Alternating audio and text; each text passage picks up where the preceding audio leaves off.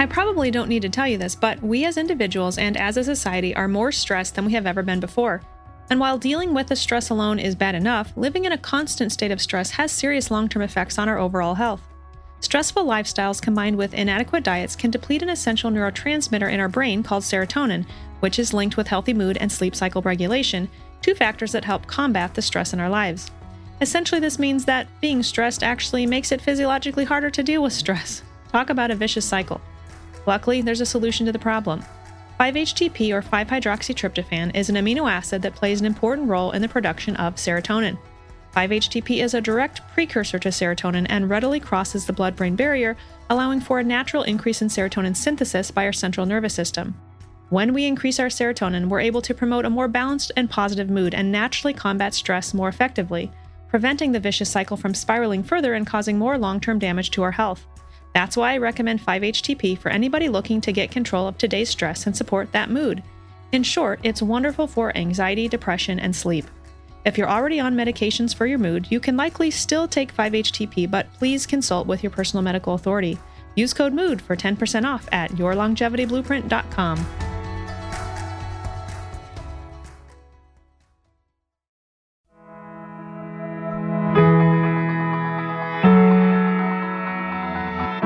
Everybody needs a multivitamin. Everybody needs omega-3, probiotic, and vitamin D.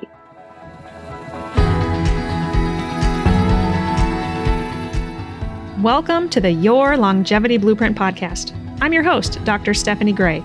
My number one goal with the show is to help you discover your personalized plan to build your dream health and live a longer, happier, truly healthier life.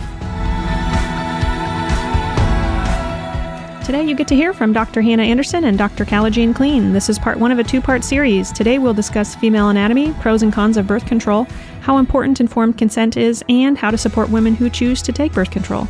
Next week in part two, we'll continue the discussion on how we can support these women, what non-hormone birth control options are best, and share non-toxic feminine care products. And lastly, how to detect female hormone imbalances. Let's get started. Welcome to another episode of the Your Longevity Blueprint Podcast. Today I have two guests, Dr. Hannah Anderson and Dr. Kala-Jean Klein, who are chiropractors at Back in Line Family Chiropractic in Hiawatha, Iowa. Dr. Anderson specializes in pediatric and maternal health with trainings including a CACCP from the International Chiropractic Pediatric Association, Neuroemotional Technique, and Mercier Therapy. In addition to Dr. Klein's many chiropractic and myofascial trainings, she has a diplomat from the American Academy of Anti-Aging Medicine. Both doctors passionately guide patients from a holistic perspective, whether it's through pain or wellness planning. Welcome to the show, Dr. Anderson and Dr. Klein. Thanks so much for having us, Steph. Hi, Steph. Thanks for having us. For those subscribers, you may recognize Dr. Klein's name. She actually wrote the foreword on my book, Your Longevity Blueprint, and was one of my very first guests over 100, probably over like 120, 30 shows ago. I think it was episode number 2. Yeah. So I highly encourage you go back and listen to that episode if you have not yet. But on to today. First, I would like to hear from both of you kind of the story behind the creation of your Girl Talk events and how you became so passionate about advocating for such discussion. So through this conversation, I'll just let you guys take it away. Each answer. We'll see how this goes. Like she said, I specialize in pediatrics and women's health, which leads me to see a lot of women in practice whose lifelong health has been dominated by this idea, really, that their body is inherently faulty or trying to trick them. And so they're often come in with these ideas that I feel like start a lot during puberty, where like acne and painful periods get blamed on fluctuating hormones because they don't necessarily have the resources to get to the root cause of those issues. And like any parent, myself included, parents don't want to watch their children struggle, and the parents then find a doctor who thinks giving hormonal birth control will fix it, you know, or just do something because if it's the only thing they know how to do. And unbeknownst to them, the doctor prescribing that birth control often might not know how to get them off of it later. Like there's no exit plan. They never initially told them like the pros, cons, and side effects of it. And they didn't offer any support while they were on it, which would all be great things to have a plan for. So then they wind up in our office either months or years later because they don't like where things are at. And they're like, at this point, I'll try anything, even that weird chiropractor my friends go to. So then they end up with us because they feel like they've kind of hit the end of the line somewhere else. And yeah, I kind of feel like it's that story repeated a bunch, plus the fact that I have two daughters, and I genuinely don't want that to be the only option for them when things get frustrating with their bodies around that time. And I want them and all their friends to know that they were perfectly designed and are not faulty in the least, and that there's a different way to care for women's bodies. And they might not listen to me, but I'm not going to say nothing. It's going to be there so that maybe they can go back to it when they are ready to hear it. Yeah, that's the short and sweet of it. Is we've just seen a pattern over and over stemming from a similar issue. And I'm sure CJ has her own walk, but that's kind of, I think, at the root of mine. Very well said. Yeah. CJ, what do you think? Yeah. So it was a couple years ago when I came to Hannah and I said, and it was probably when I'm like, hey, I need you to adjust me. My adrenals are hijacked. And, you know, we're talking and I'm like, hey, if I see another 12-year-old girl that comes in as a patient that had one or two really bad periods and the next solution was to go right on birth control, I feel like I'm repeating the same conversation over and over again. I'm like, I think we need to talk about this like on stage and invite mothers, daughters, aunts, like really just have this really incredible conversation about how cool our body is and our physiology is. And I think even the whole journey, like once I became pregnant and becoming a mother, you know, that was really transformational. But even after chiropractic school and all the schooling I had heard, I still didn't really understand the cycles. And so Hannah and I just started having more and more conversations. And then we wanted to get nerdy with it, but we wanted to, you know, empower our daughters to have autonomy of their body. But to have autonomy, you have to understand it. And there's so much societal of, you know, worry that we're going to hypersexualize our kids if we talk too much about it or introduce it at inappropriate times. But then there's also like the swing of, but where are they going to find out about it if it's, you know, the internet or some, you know, some just misinformation. And so it's really just a really fun event that women come to. It's invigorating dialogue. And, you know, I had from the first girl talk that we had, I had girlfriends that approached me after and they're like, I'm 45 years old and have, you know, 4 kids. And I learned more about my vagina than I've ever been taught my whole life. And so I think that makes it, you know, so fun. But again, it's just this dialogue about the uniqueness of your hormone and your body's journey compared to mine, compared to our daughters and so on. But just having great conversation together makes it really fun for me. Agreed. I remember I think it was the first event you guys had. I remember, Hannah, specifically you talking about just like the shame almost with, you know, women talking about their female parts and anatomy and how we shouldn't have that shame. And I think maybe even you had everyone say vagina and say some of these things and like people were laughing, but that's really important. And so let's kind of maybe go to that for a second. Like, let's talk about the importance of learning female anatomy, how important that is for women's health. Yeah. I mean, it is wild because even so, part of my background is that I taught college anatomy and physiology. Like I grew up as soon as I was in a cadaver lab in undergrad, I was like, this is my space, which like 0.001% of people I think on the planet would say that. But I was like, this is my home. This is my language. I get it. And so I TA'd the whole time I was in grad school. And then I taught college anatomy and physiology. And so when we do the event, the first half of the event is I walk everyone through like, here's what the true names of all of the female anatomy parts are. And even some of them, like there are like the Latin word pudendum is what we would now call the vulva, but like pudendum in Latin means shameful. So like at some point, yeah. Right? I'm guessing it was like a big group of men were like sitting around the table and trying to decide what to name female anatomy. And they were just like, that's all shameful. You know? So that's kind of a wild one to start with, but there's so many important reasons. But a big one for me is just it provides respect for what you're talking about. So, you know, if you give it a jokey name, then it becomes a joke. And it's also a safety thing. Like if your kids don't know what their body parts are called, if something, God forbid, would happen to them, they can't give you an accurate description, you know, of what's going on if they don't think it's okay to tell you about it. But yeah, also just that idea of like, I mean, like I said, I have two girls. They are currently 5 and 2. And if we tell them something and we laugh about it, like then they think it's funny, you know, that's like why jokes catch on with kids is if they get one laugh out of it, then they will do it over and over again. So you do have to play that straight face, even if you're uncomfortable. And we talk about that at the event too, is just if you're uncomfortable saying some of these things out loud, you need to figure out why you are uncomfortable as the parent or as the adult or as the teacher. Is there something in your background or how you were raised? And people will get embarrassed and they will struggle with this part. And sometimes they think because they're being a bad parent or something like that. And I truly think everyone is doing the best they can with the tools that they have right now, right? So like my parents did the best they could with what they learned and how they were raised. And I'm just doing the best with what I know and how I was raised. And so it's not that everybody isn't doing their best. It's just, we're trying to kind of improve every time. And it just wasn't always out in the open. So yeah. Also, sometimes I go through the anatomy and people are like, oh, I didn't know that was the right word for that. So even as adult females, it's not like they've gone through and double checked it all and all that stuff. So you've probably heard a lot about fish oil. It's one of the most common supplements available after all. But have you wondered if you should be taking it and why you might want to think about it? The simple answer is yes. If you don't have access to fresh fish several times per week, you can likely benefit from supplementation and may even need to. I test many of my patients' fatty acid levels and have found that the overwhelming majority of my patients are low in omega-3s. Omega-3 fatty acids are essential cornerstones of human nutrition.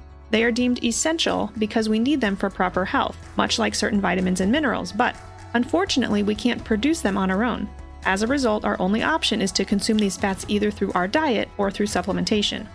Omega-3 fatty acids are known to benefit cardiovascular health, support healthy brain function and cognition, and have been proven to maintain a healthy inflammatory response. For all these reasons, achieving the proper balance of omega-3s is an important health strategy, one for which most people require supplementation. Simplified, fish oil can help improve your cholesterol, glucose, help your memory, reduce pain, even headaches and menstrual cramps. I typically start my patients with 1 to 2 grams or 1,000 to 2,000 milligrams per day of combined eicosapentaenoic acid, which is EPA, and docosahexaenoic acid, which is DHA daily. Our Your Longevity Blueprint Omegas are stabilized in vitamin E oil, and rosemary extract is used to ensure maximum purity and freshness. This exclusive fish oil is purified, vacuum distilled, and independently tested to ensure heavy metals, pesticides, and polychlorinated biphenyls, PCBs, are removed to undetectable levels. Plus, our fish oil has the shortest sea-to-shelf time, meaning from fish to bottle or capsule, of only 3 to 6 months as compared to the industry average of 18 to 36 months. Seriously, that means most of the fish oil you buy over the counter is old, oxidized, rancid, and not helpful. That fish oil purchased over the counter could be 3 years old already before you ingest it. Yuck. With over 10,000 published studies in the last 3 decades, EPA and DHA from fish oil are among the most researched natural ingredients available and have a long history of safety and efficacy. Check out more product information on our website, yourlongevityblueprint.com, and use code omega-3s for 10% off. Now let's get back to the show.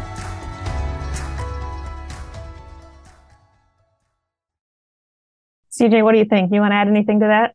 How important knowing our female anatomy is? Yeah, I think, knowing it, but even like connecting to it, and we'll get into this as we talk more about birth control, but just really connecting with every part of our body, from breath work, so important to diet and nutrition. But really, if we understand that our harmony and throughout our cycle, women have a 28-day-ish cycle where men have a 24-hour-ish cycle. Mm-hmm. And so I was always raised, and again, to reiterate what Hannah was saying, I was raised with my parents doing the best that they knew with what they had. And a lot of times I was taught, I had 2 brothers, and I've learned a lot from being a sister with an older brother and a younger brother, but I was always taught, and I'm grateful for this as well, but I was taught anything a boy can do, you can do too.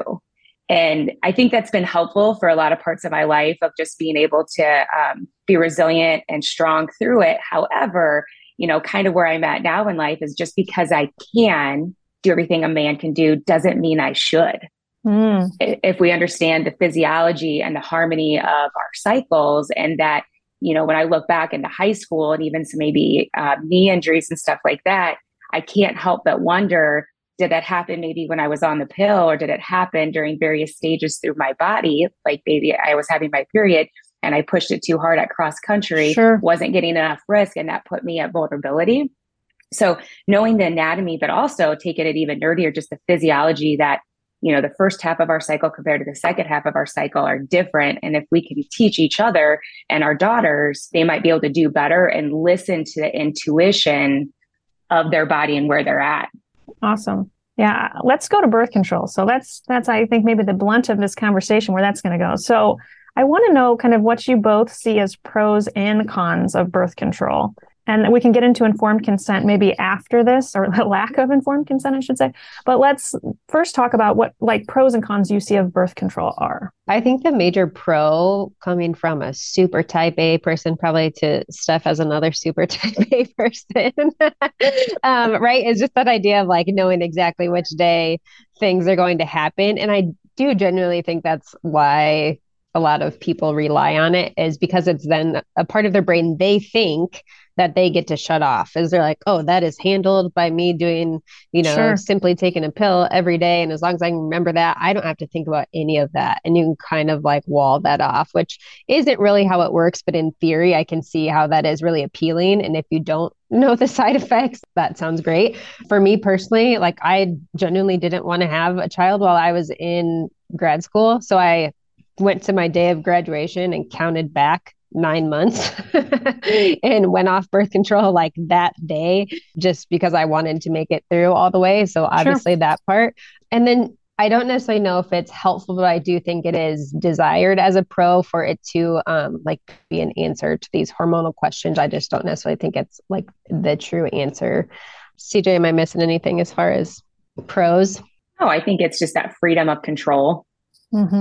Is, you know, so much of it. But I think now with birth control, from if I have a son and a daughter and my daughter has acne and I take her to the doctor, right out the bat, they're going to say, oh, well, let's put you on birth control. But if I take my son with acne, they're going to give him an acne medication, mm-hmm, you know, or if my daughter has headaches, they're going to give her birth control, but my son is going to maybe get something else. And so birth control, we often forget, yeah, it's to control pregnancy, which is usually the idea and that was the intention behind it. But now what we're seeing is that birth control is given for so many different things, from PMS to PMDD to polycystic mm-hmm. ovarian to all these other different things. And so one, so much of the control, I understand that. I have a bigger concern too with birth control. It's being prescribed for things other than preventing pregnancy, and it's only in the female population.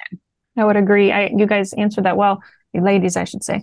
I do think for some women, even myself, I had very heavy cycles, didn't know I had endometriosis at a young age. I didn't take birth control, but it was certainly recommended. And for some people, it does alleviate pain. It does limit mm-hmm. heavy bleeding, right? It's a short-term Band-Aid solution. It's not something, I mean, it's not getting to the root cause of the problem, but for some women, you know, for a short period of time, it alleviates some of their symptoms. So I guess I could see how that's somewhat of a pro there. But let's get into more cons. And I think though that can kind of overlap into the next part of the question, which is kind of how thorough you think the average birth control prescriber is with informed consent. I mean, I can tell you when I was young and was recommended birth control, they didn't tell me anything, any side effects, any nutrient depletions that could occur as a result of that. It was just offered to me. And my mother was absolutely furious when I told her that.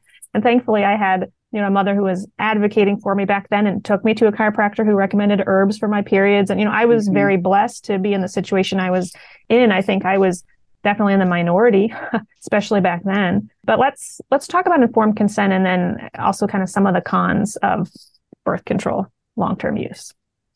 Yeah. And I guess if you don't mind, before we talk about that, I think it's important to explain maybe how birth control works. Go for it. Right. Yeah. So there's several different types of birth control, from the IUDs to the NuvaRing to the implant devices. I think it's called Implanon. And then there's the oral birth control. And so there's various degrees of it, but essentially the mechanism of interaction and how it works in our body is that it's extremely high doses of synthetic hormones. So now you can have estrogen only birth controls, or you can have combo pills that have progesterone and estrogen. And then you can have like the mini pill, which is just progesterone only. And they all have various degrees of differences. And I have to correct you, because I have to say it's progestin only. Thank you. It's not natural progesterone. Yeah. Just for the listeners, and we can differentiate that in a bit. But yes, but you're correct with those three, the last being a progestin, synthetic, yeah, only. Synthetics, yeah. So synthetics think that they're bad. They're not the exact same molecular structure that our body manufactures, but it's enough of a hijacking that it tells our brain to stop communicating with our breast tissue, our uterus, and our ovaries. And it says, just shut that down. And so it's this chemical alteration to our body and to our brain, which then kind of cascades some other issues down the line with all hormones. But when we have that high dose of synthetic, that also tells our breast tissue and uterine lining and ovaries to stop making your own natural hormones. So for some people, we're really suppressing hormones overall, but then really toxing the liver with high doses. And then two, Stephanie, I don't know if you have any good infographics that maybe you can include, but just what the cycle looks like of estrogen and progesterone throughout the 28 days that we can include, because you'll be able to see that days 1 through 5, most of our hormones are very suppressed while we're bleeding. And then there's the slow progression of the estrogen to rise. And then that big high spike tells the brain to release luteinizing hormone and follicle stimulating hormone. Then that estrogen goes down, and then the progesterone really dominates the second half of the cycle. And so when that's just a different single hormone cycle every single day, or picture of our other hormones look like, when we're on that synthetic, it is just high doses the entire time. So we look very chemically different when we're put on birth controls. Yeah, absolutely. And I don't like that either. I think we were created to have these natural rhythms, right? And so then we just slam women full of this dose. Many times for the oral pills, right? It's 3 weeks out of the month, and then they take nothing, the sugar pills week 1, and then back to just kind of, you're slammed on those higher synthetic doses, which prevent ovulation, which can, and can prevent implantation and whatnot. So they prevent the pregnancy from happening.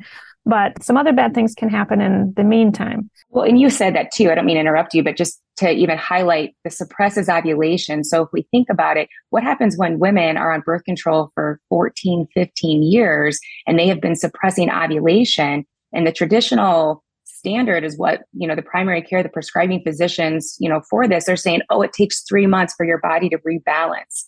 And it's like, how is that possible that for 15 years of hormone suppression, that we've been shutting our brain down to our ovaries, that all of a sudden we think we're going to start ovulating 3 months after going off birth control? And then, there's the argument, I have several friends and family members that have been conceived while on birth control. And so then I think people think like, oh, but it's not a problem. People get, pregnant on birth control all the time. It's not all the time. Exactly. Yeah. But no, I get that. So to talk about the informed consent part, I think just to outline what that's supposed to be is, so in any healthcare profession, right, whether it's us adjusting someone as a chiropractor or you practicing how you do, we're supposed to go through, to the best of our knowledge, the pros and cons of a certain treatment, then leave that open to our patient to say, yes, I'd like to do that. And no, I do not want to do that. And that should happen, whether it's us giving a supplement or, a treatment, and that discussion should always be on the table. And if the patient wants to walk away at that point, that's totally fine. That's in there. They're informed and they can consent or not consent. And so what we struggle with oftentimes, like you said, how you got offered a birth control prescription is very similar to how I did, where there was no pro or con. I was given no cons at all. Just basically told to take it. Exactly. Yeah. And it was like, here it is. And I, there was no even you might feel tired. You might, this might happen. So when no cons are given, then that's not true informed consent. And I don't think it's a super ethical way to practice, my personal opinion. So that is a huge issue for me, especially now, to the point where I think there are, teenagers that will go to appointments by themselves. And I think a lot, that probably upped a lot during COVID stuff, right? Where it was well, you can go in by yourself because we only allow one patient at a time or whatever. I'm sure that got increased a ton. And while sometimes that is easier for parents, they're like, oh, they can finally drive themselves to doctor's appointments and that sort of thing. It's but they're also, their teenage brain doesn't know to ask, could you please give me the pros and cons? And also, I'm going to fully digest them in the 5 minutes that I'm sitting here, make an informed choice and, commit to something that's not likely in my head.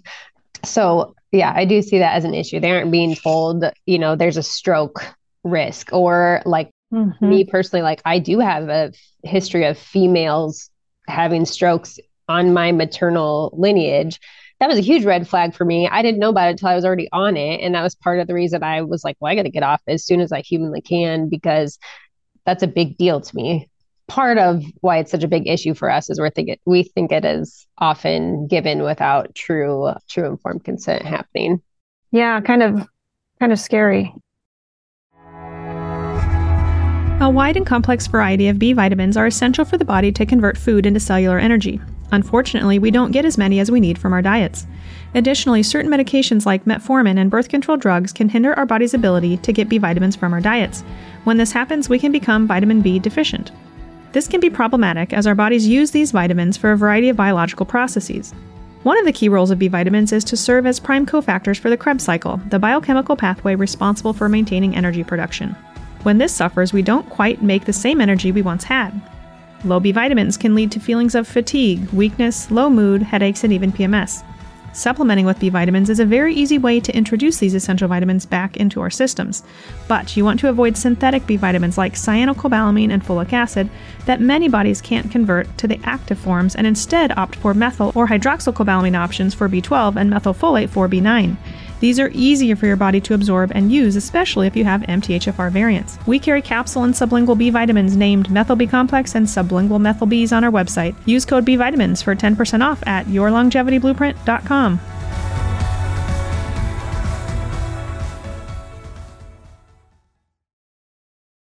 I think I want to go back to what you were saying, CJ, on there's just so many comments I want to like make sure on what you were saying the return to fertility is, which isn't important, you know, for a 19-year-old, but some women who maybe do take birth control for 10 years and then they find their significant other, get married, want to have a child, right? They probably aren't educated on that return to fertility could take a year or 2 years, right? They just kind of assume, like you're saying, they stop the pill and they can get pregnant when they want, and it's just not that easy. And I would also maybe even argue that it may be more difficult for them, for that individual to get pregnant anyways. Back to the root cause as far as why they were put on the birth control in the first place, they probably had some underlying hormone issues, right, for which they were now masking the issue with the birth control. So then long term, their ability to get pregnant may actually be more challenging, unfortunately. Too, sorry to interrupt, but back to, you know, the informed consent. So when we look at literature for what the pharmaceutical companies are giving providers for patient education, and there's some patient education material that says that birth control tricks your body into thinking it's pregnant, you know, and really kind of dumbs it down. And I really liked how Dr. Jolene Brighton said, the body isn't that stupid. Right. You know, and it's this oversimplification of what it's doing, you know, to us. But really, like, that informed consent should be like a page long that says it's a known grade 1 carcinogen. On average, 1 to 2,000 girls die each year on birth control. So that's just death, which sounds awful. But, you know, people think, oh, that sounds like that could be rare though. But that's not the statistic of, well, then how many girls are injured because they had a stroke and have to relearn how to walk, you know? And I don't mean to then over dramatize what could happen, but then too, one of the biggest things that I don't think is talked enough about is the mental health, you know, aspect of it. One of the studies that we came across was a Danish study that said girls put on birth control. And there's a lot of talk about before the brain is fully developed, because this is the rate, high growth rate of brain and brain development. And so when we're chemically altering with some of these hormone receptors, so many, like our heart has estrogen receptors, which makes the estrogen and the progestin so potentially traumatic to the heart, because it could be pro-inflammatory, but we have all these hormone receptors throughout our entire body. And if we're suppressing that natural production, but then hijacking it with high doses of the synthetic, we are going to alter our brain chemistry. But this Danish study said that girls, if they were put on birth control around 15 to 19 years old, there was a 70% chance higher rate of depression. So then it's kind of in that cascading drug that, okay, you went on the birth control and then 6 months later we have the depression. So now here's the antidepressant or here's the anti-anxiety. Mm-hmm. And then there was another study that said that patch in the vaginal rings tripled the rate of depression. And then since 1975, there's been a 400% increase breast cancer rates in women, which I don't think is just the birth control. I think that's a lot of things, Steph. You've done so much in your podcast. Well, and I would say I see that clinically support the first statistic of birth control than antidepressants or anti-anxieties.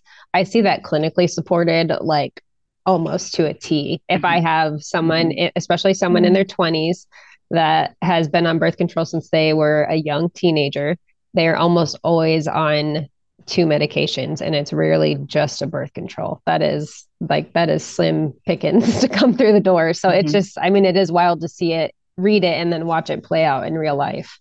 Well, so many patients, girls and women, they don't even correlate that their birth control is a medication. Like right. In our intake forms, and people will come in for infertility or hormone issues, and they don't even mark down that they're on birth control. And so sometimes I'll be like, oh, wait, so you're on birth control? And they're like, oh, yeah. And it wasn't even at the forefront of their mind that like, that is a medication. Mm-hmm. I see that a lot for IUDs too. Patients don't write them down. I'm like, no, that it is definitely releasing a synthetic medication in your body. Gosh, I want to comment on so much of this. I think it would be super interesting to actually for a listening graduate student to do some sort of, study on statistics for informed consent for birth control, because I bet it's like less than 1% is actually agreed.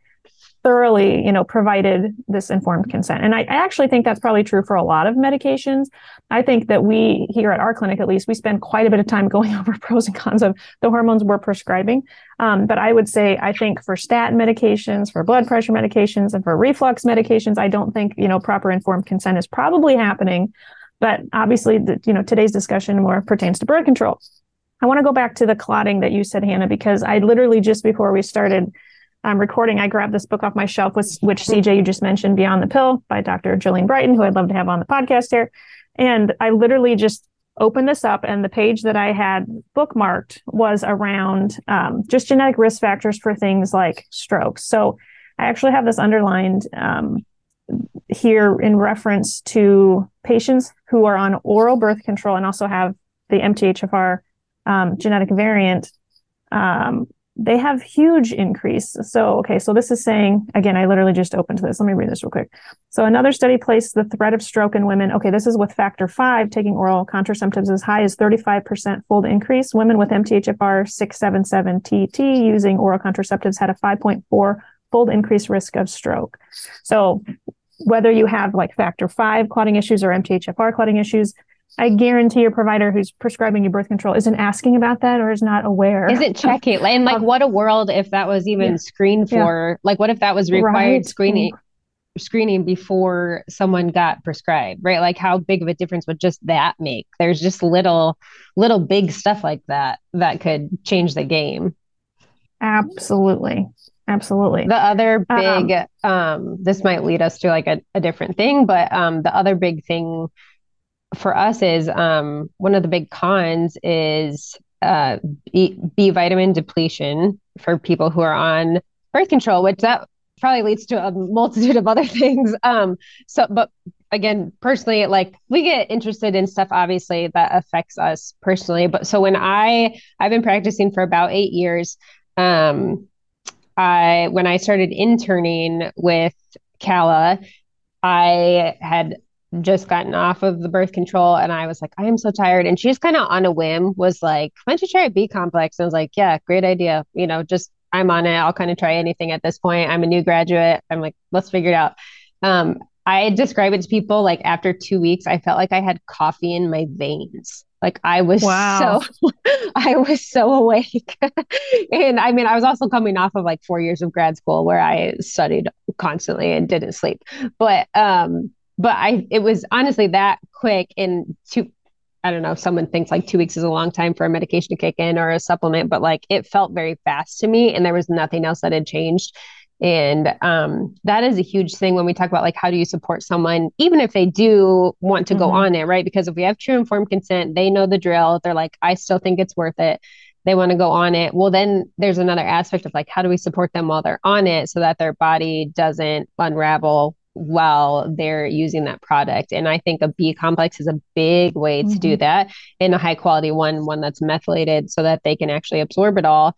And again, talk about like little big things that would make a huge difference. That's another one in my book where it's like, that should be like baseline stuff for a prescription. I totally agree. And I think that probably has something to do with the stats CJ said, as far as 9 months later, the risks of depression and anxiety, going up on birth control, that probably is due in part to the B vitamin depletion. So absolutely. Let's stay on that. Let's stay on that topic. So what are some other non-traditional ways to support women who are on birth control?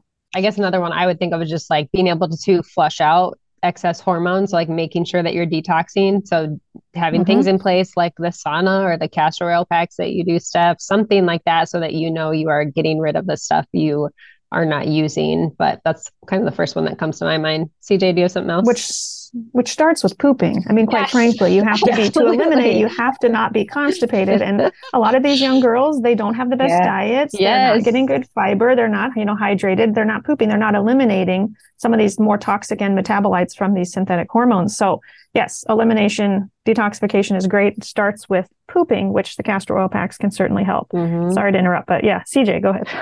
Yeah. Well, I think for me, in an ideal world, before a girl goes on birth control, it's like, okay, it's almost like choose your own adventure. Are you going, are you asymptomatic and you're only going on it because you're trying to prevent pregnancy? Or B, are you really symptomatic? And this is, after you weighed the pros and cons of everything, this is still what makes the most sense for you, right? Because a lot of the times, there is a large part of the population that they want to do it because they want to prevent pregnancy. So that's almost like, okay, well, you're asymptomatic. Let's do these tests before you go on, like a NutraVal, complete blood count, the full thyroid with antibodies, because too, the ugly reality is that birth control can start that autoimmune cascade. It can start messing up the gut, changing the gut biome. And so it'd be really nice to get a good, healthy baseline or a preliminary test. And then even, 6 months or 12 months on birth control, and then get a retest and see how is their body on it. That Genova, that NutraVal, just so we can kind of see. So kind of like how Hannah was explaining. So in order for, especially for the birth control, the oral birth controls to work, they call it a drug-induced micronutrient depletion. So the body, to absorb the birth control and for it to be effective, if you will, it's going to metabolize our B vitamins. And so you can have like a car, and that car might get, 50 miles per gallon. You put it on birth control. Now that car or your body's only getting 20 miles per gallon. So it's going to need more metabolic support. So Hannah specifically, she had been so depleted on her B vitamin stores and her B vitamin metabolism. So that's why she had so much more of that therapeutic benefit to replete, where some people, when Steph, I don't know, you probably see it too. You put them on something, they're like, I don't feel any different. It's like, good, that's okay. But we're just trying to make you so that you never get deficient where you get symptoms. Right. Yep. But, if the patient's symptomatic, then there's still a little bit of preliminary that's like, well, let's make sure that your symptoms aren't because you're already up, like you've got a messed up thyroid or you've got food sensitivity, that you can't help get them more healthy from a holistic perspective in general. But let's say that somebody's listening to this, they're like, okay, well, I'm on birth control. What do I need to do right now?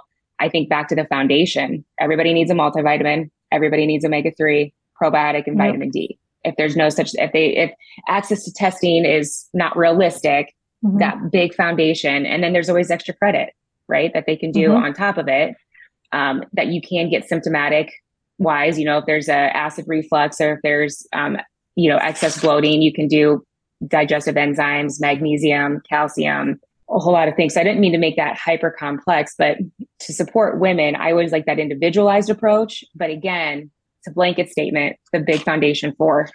Yep, I totally agree. And I'll also echo what you said as far as once you're on birth control, because it's depleting nutrients, that can negatively impact thyroid function because you need the nutrients to make the thyroid hormone also. So you can end up with secondary, hypothyroidism from things like birth control pills. But I totally agree that kind of foundation, you need a multivitamin, definitely B complex, as you were both saying. The birth control can impact your microbiome. So that's where kind of a probiotic would come in, which can help with regularity. Vitamin D is important. And then fish oil also can help thin the blood to mitigate the risk of stroke. But right. Fish oil can help with a multitude of things. And all the mental health. A lot of the depression, a lot of the anxiety is high omega-3 and the vitamin D and the B vitamins. I mean, lack of B vitamins really has been known to see, like, here's the anxieties and here's the OCDs and ADDs and ADHDs. Because you don't have properly supported B vitamins. And just to explain to the listeners, you require your B vitamins, specifically B6, to make things like your neurotransmitters, serotonin and dopamine and norepinephrine and epinephrine, right? Things to help your mood. So if you're on a medication like birth control, which depletes nutrients that help you make neurotransmitters, your mood can suffer as a result of that. I want to just say a couple more things as far as what else, in my opinion, we could do for patients who are on birth control. So we certainly could also recommend liver support. So they could be doing something like a liver detox. They may, especially if they have history of cysts and fibroids, family history of breast cancer, sometimes taking DIM will help them clear out excess estrogens, eating more cruciferous vegetables and whatnot. But I think those are the main core nutrients, right, that we could help these patients with who are taking birth control.